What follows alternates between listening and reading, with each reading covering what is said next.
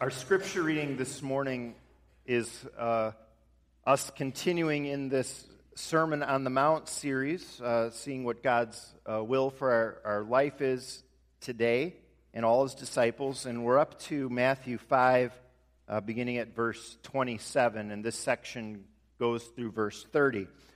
This is God's holy and infallible word. This is Jesus continuing to preach this sermon on the mountainside there long ago. You have heard that it was said, Do not commit adultery, but I tell you that anyone who looks at a woman lustfully has already committed adultery with her in his heart. If your right eye causes you to sin, gouge it out and throw it away. It's better for you to lose one part of your body than for your whole body to be thrown into hell. And if your right hand causes you to sin, cut it off and throw it away. It is better for you to lose one part of your body than for your whole body to go into hell. That's God's word for us this morning. So, Jesus brings us from the sixth commandment last week, do not murder, to the seventh commandment this week, do not commit adultery. And he says again, You have heard it said, but I say to you, he says that not to contradict the Old Testament, but to correct bad human interpretation of Scripture that was leading God's people astray. Uh, the religious leaders of the day, Pharisees, the scribes that the Gospels tell us about, uh, were oversimplifying God's call for holy living by making the commandments just about external actions, stuff other people could see when, in fact, they go deeper, those commands. God cares about what's going on inside of us, too. Anger and now lust are heart issues. What Jesus says here, it's a, it sounds like it's approaching this issue in a very negative way.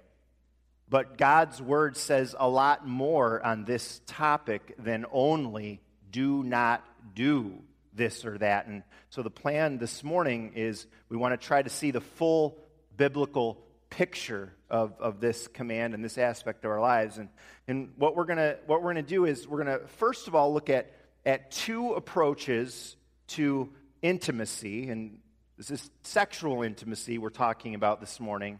Two approaches that will get us off track from God's design and then we'll see how God's plan for purity is good and how it can be followed and enjoyed in our lives. First of all, we see right away that Jesus' words here fly in the face of the culture we're living in.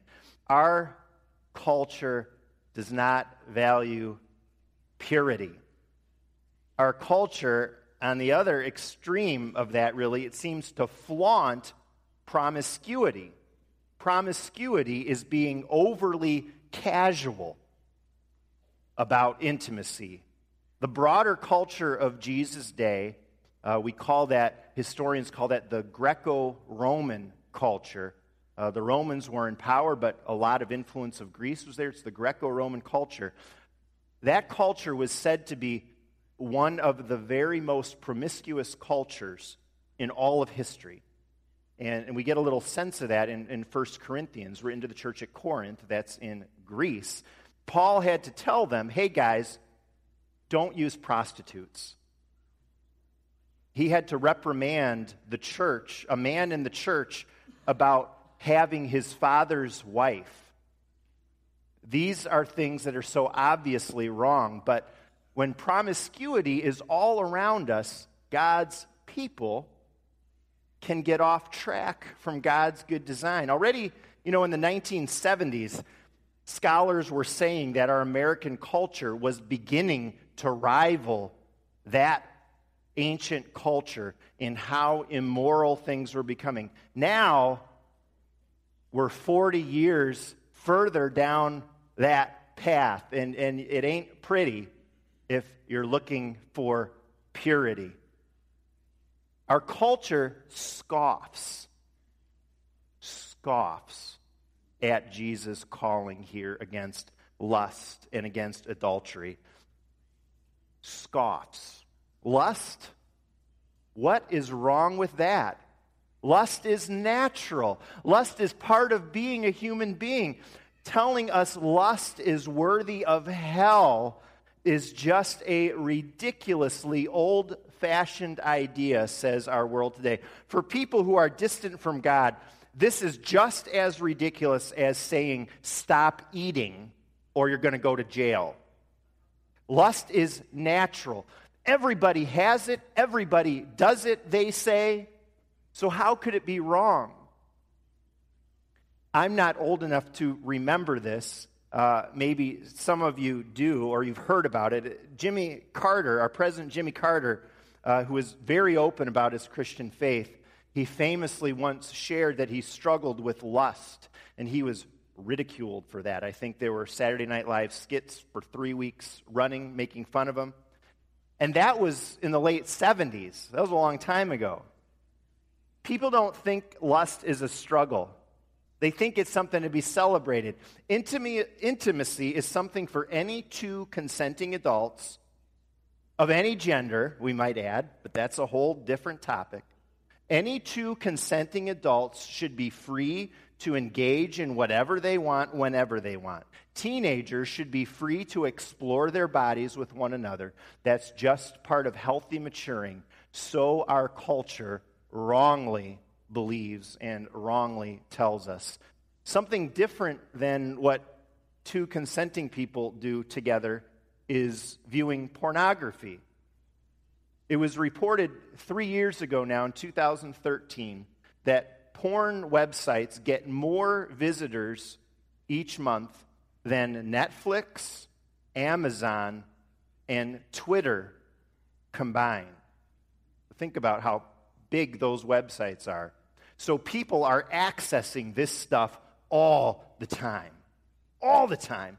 Uh, we live in a much different world than the generations before us, and as virtually anybody can access inappropriate photos, videos within seconds, within seconds of beginning to search for it.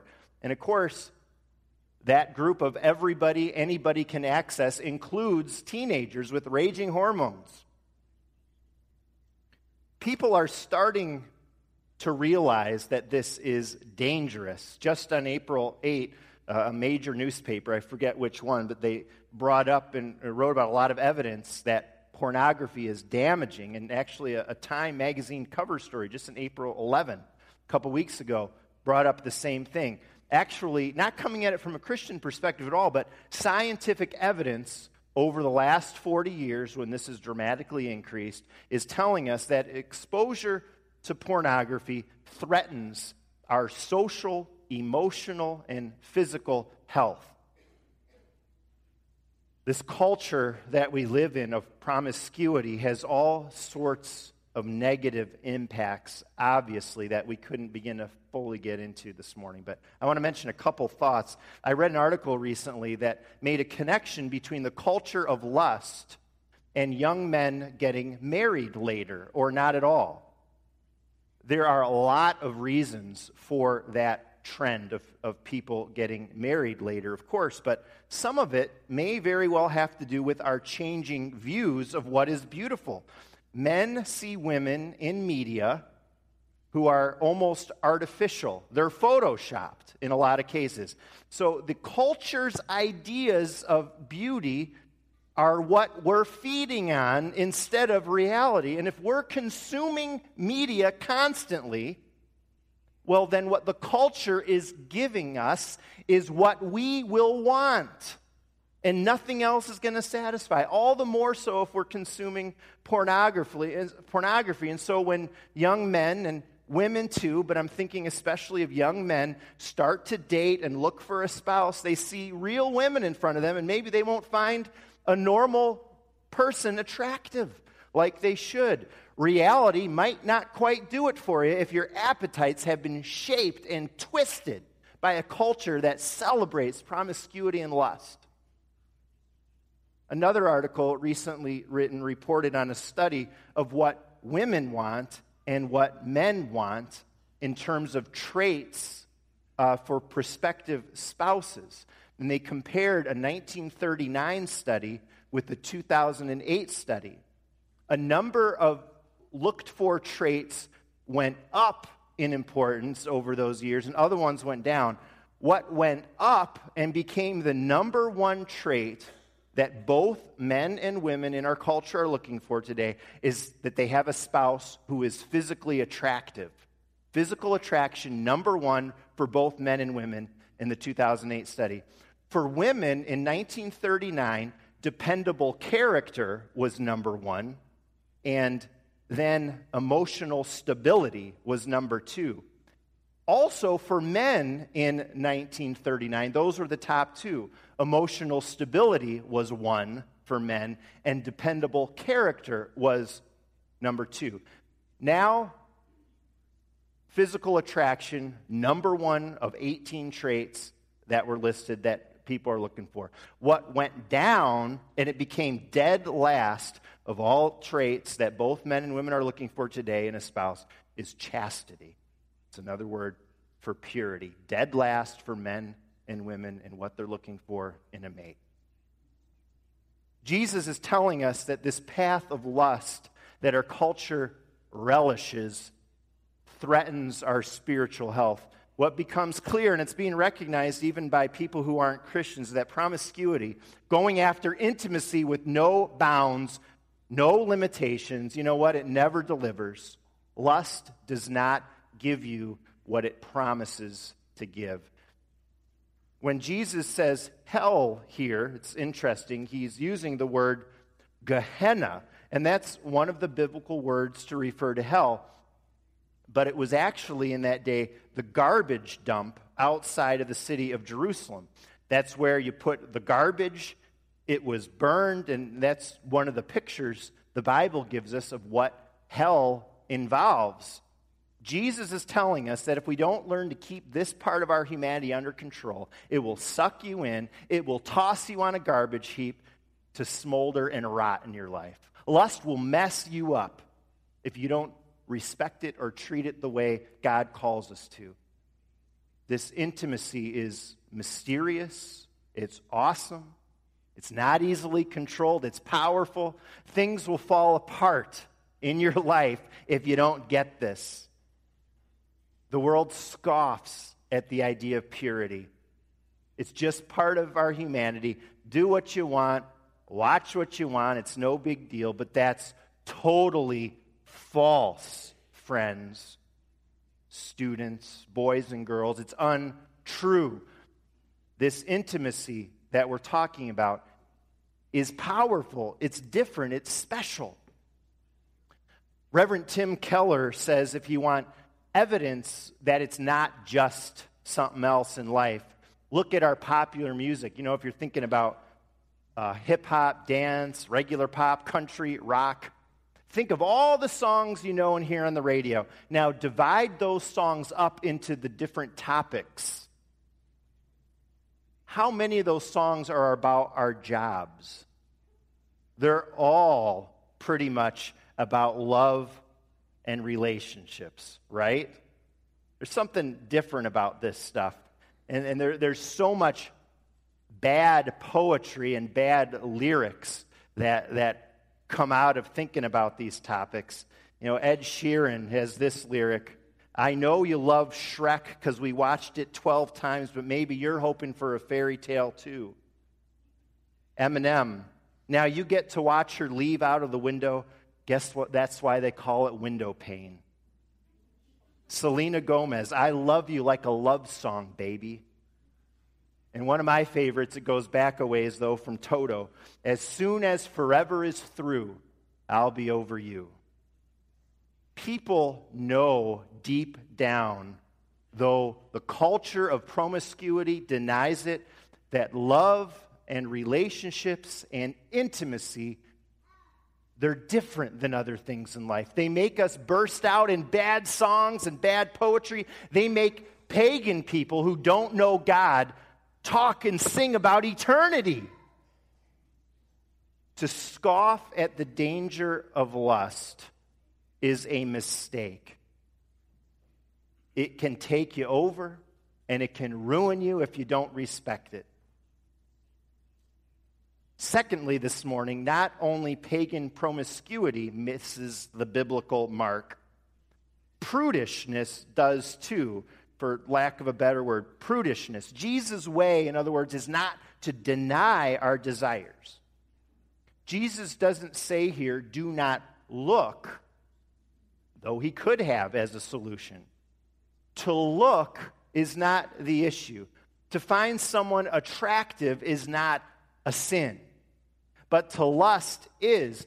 To look lustfully is literally to keep on looking. Some, sometimes it's, referred to as a leering look. And one person says it's a look that's not casual but persistent. The desire is not involuntary or momentary, but it's cherished. It's about the imagination going places. Some people, in response to the power of intimacy, have, have gone so far as to say we need to deny or squelch our desires, cover women up from head to toe. That's the best thing we can do. Or separate men from women, shut down our desires. And, you know, an example of this is, is monks or nuns living in monasteries or making all priests celibate. Now, some people are called to celibacy in life, for sure, but to force a whole group of people to be celibate, it doesn't go well. It doesn't make sense because God created us with desires. The Bible doesn't deny human desires. Almost the opposite. In a lot of ways, the Bible celebrates this gift. We read that God invented it, first chapter of the Bible. God created male and female, the difference of the genders, and, and we read after that that God blessed that. And he said it was good. And then in the very next chapter of the Bible, God introduces naked Eve to naked Adam, and they were both before God together. And Adam was quite happy about this to the extent that if you look at verse 23 of chapter 2 of Genesis, he breaks out into poetry because you can't help but do that when you're confronted with this good gift of God. And then we read that God instituted marriage right there if everyone here in the sanctuary were a teenager or older, I'd read some select parts of Song of Songs that, where there's this celebration of love between a husband and wife. But there's language there that's very amazingly open about a husband and wife appreciating one another physically. Sexual desire is not wrong, but it's a good gift of God. And so we miss Jesus' way if we're overly prudish. That misses the goodness of intimacy in God's sight. But if you promiscuously do whatever, you're missing Jesus' way too. Then you're not respecting enough this part of God's creation. Both of those extremes miss that this type of intimacy is something very, very special in God's design. Our passions can be channeled by knowing Jesus. The Bible tells us uh, there's something, there's a special word and name of Jesus in God's Word in a number of places that can really help us on this particular matter, I think, that can help us channel our passions in God's way.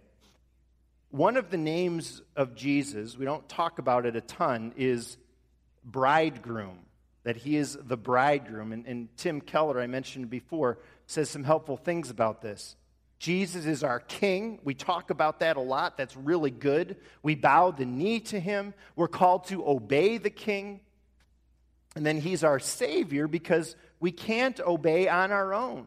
We need his righteousness, says God's word. And that's the righteousness that's even greater than the religious leaders that Jesus talked about earlier in Matthew 5. Anyone who believes in Jesus is perfect in God's sight because they've been given that righteousness, purchased on the cross, won at the resurrection. Besides being our Savior, and our king, Jesus is our bridegroom. He is the lover of our soul, says God's word. You think about a wedding, a bride and a bridegroom, the, the groom standing below, waiting for the bride, watching as she comes down the aisle. That's the picture God is giving us. We are, by grace, the bride. Jesus is the groom. That's how he looks at you. And when we get some understanding of that, we get to a whole other level of what the good news of Jesus is all about. We're sinners. We've messed up, especially in the area of lust. We've all committed adultery one way or the other, says Jesus. We're dirty. But he cleanses. We're his pure, spotless bride now because of his finished work. He loves us unconditionally. And when we get this, it will start to give us the view of intimacy that we need. It won't totally run your life. You won't worry as much about your looks changing as you age. If you're married, you won't get bitter and jaded, and your expectations for marriage will be balanced. Your desires won't burn you up and spit you out. And it's because He loves you, He fulfills you. He can literally say, and He is the only one who can say it and mean it, that He will love you for all eternity. Anyone else may think they mean it, but they're lying.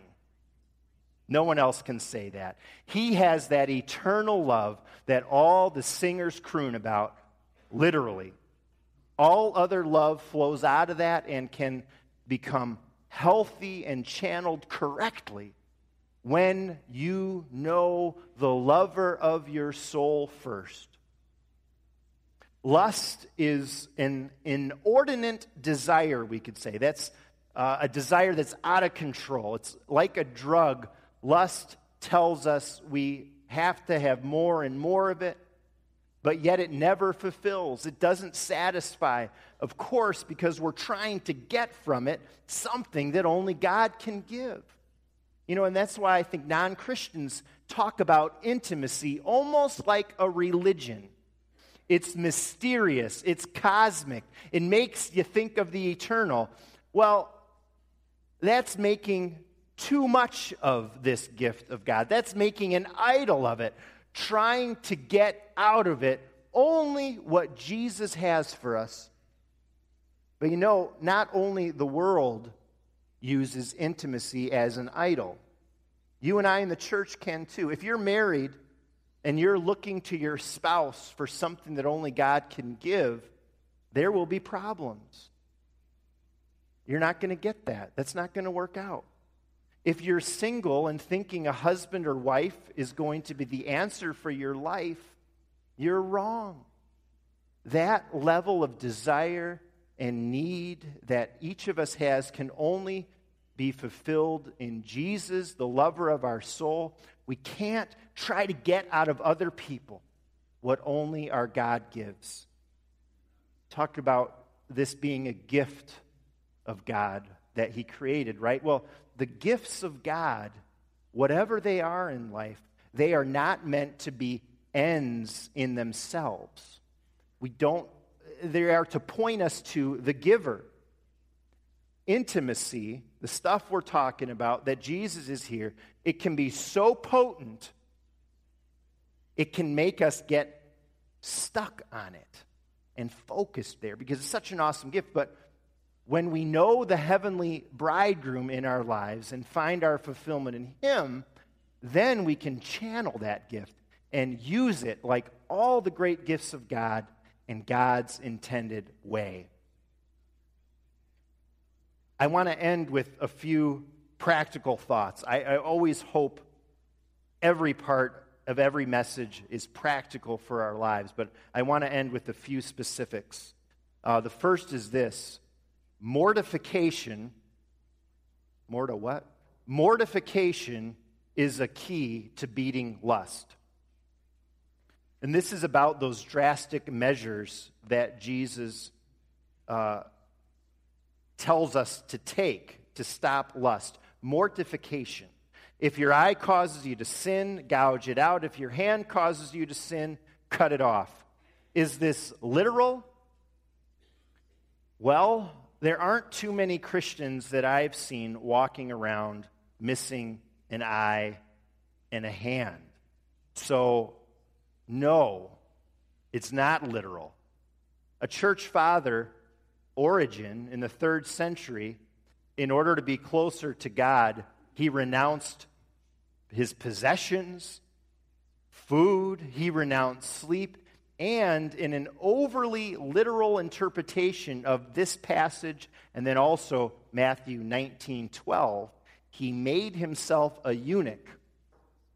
Not long after that, uh, a church council, the Council of Nicaea, said no. They for, forbade that, they forbid it.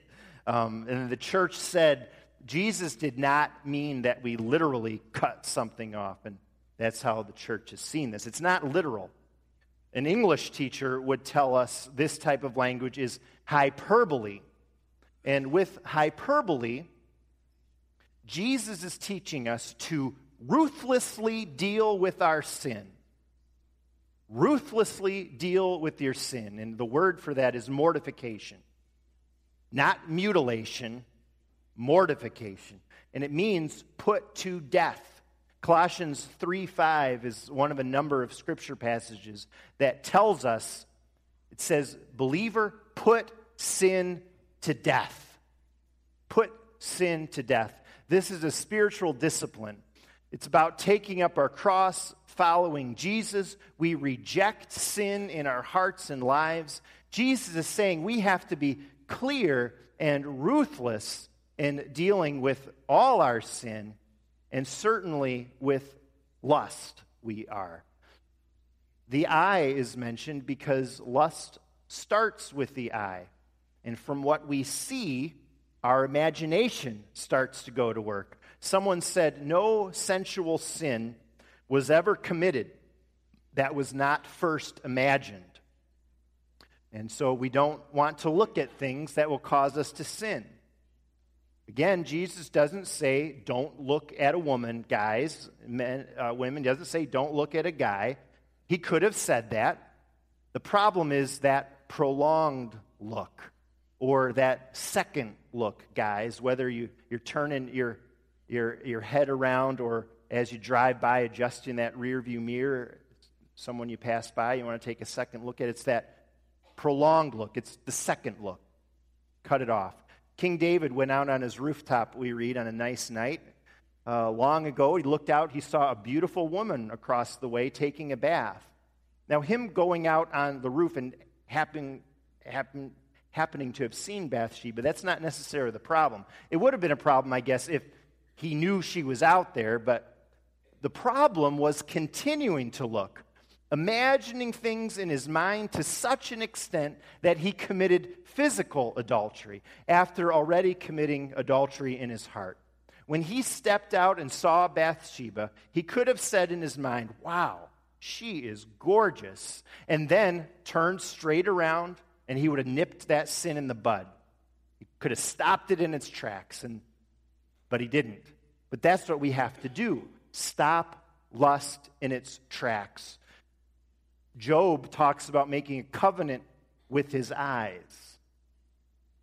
Have we made a covenant with our eyes? As believers, we're called to live in the world and not of it. So we watch TV, we go to movies, we go online, but we're not indiscriminate about that. We don't do it carelessly. As one pastor puts it, we do these things with wise selectivity constant vigilance, and often with vigorous repudiation.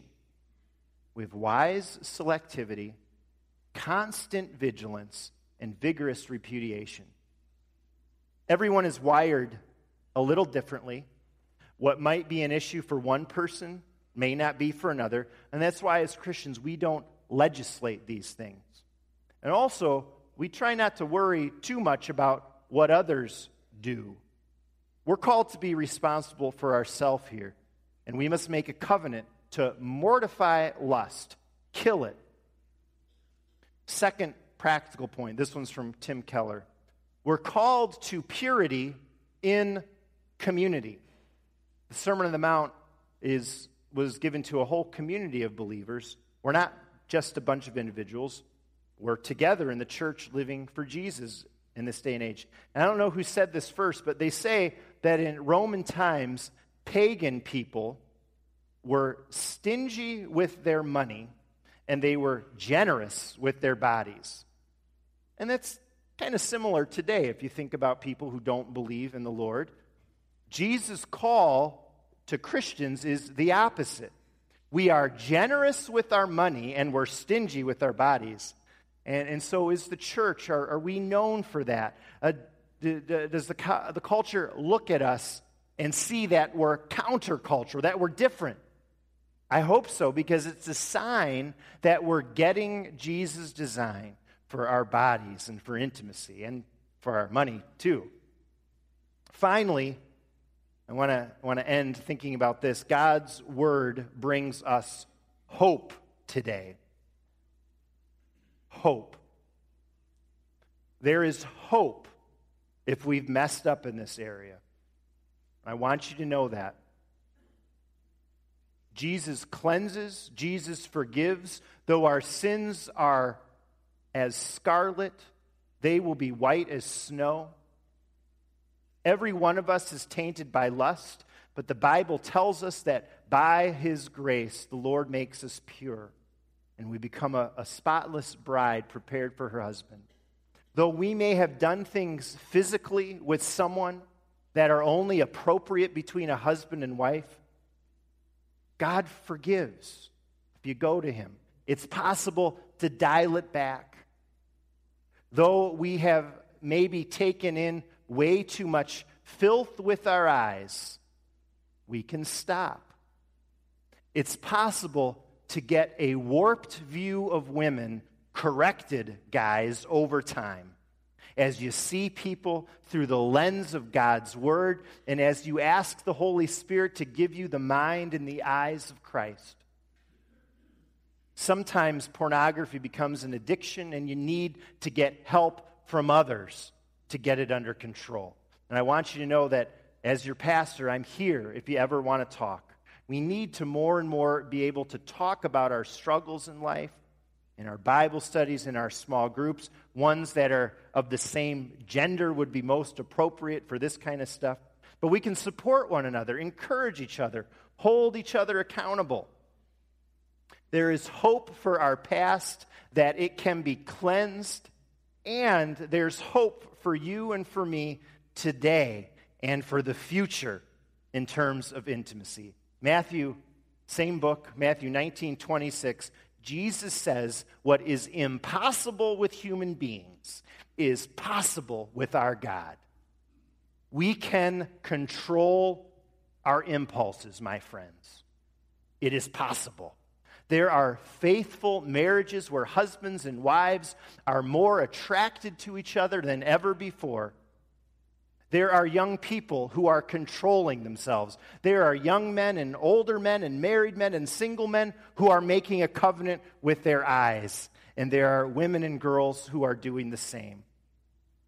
Where the world is totally fatalistic about our desires and passion. If they're fatalistic, if someone's fatalistic, that means they're saying this is inevitable. The world is totally fatalistic about our desires, our impulses. They say we have to act on them. We're going to do it. But the reality is, we don't have to. We who belong to Jesus, we live our lives under the power of his lordship in all areas of our life, including our bodies, our hearts, our minds, and our thoughts too. It's a real power that believers experience and have in Jesus, in the Holy Spirit, in our lives, in the Spirit, in the community, in the church, and we can call down to Him for help in all areas of our life, including this one. When you give your life to Jesus, and it's my prayer that everyone here has and will. And when you know Him as your loving bridegroom, it's possible to escape the ruin that lust brings, and instead, it's possible to enjoy men and women, married and single, all of us, it's possible to enjoy this powerful gift of God purity.